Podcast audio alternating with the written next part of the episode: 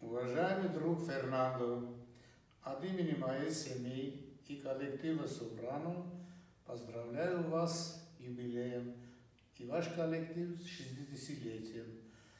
Желаю здорового долголетия и благополучия. Наше многолетнее сотрудничество и дружба привели к тому, что в одной из древнейших стран мира Армении чай Дилма стал любимым.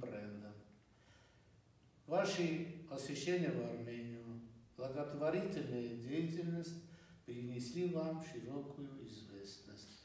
Поднимаю бокал за ваше здравие с любимым вами армянским коньяком Арарат. С надеждой новых встреч в Шри-Ланке и в Армении. Кенацин Сирли Фернандо.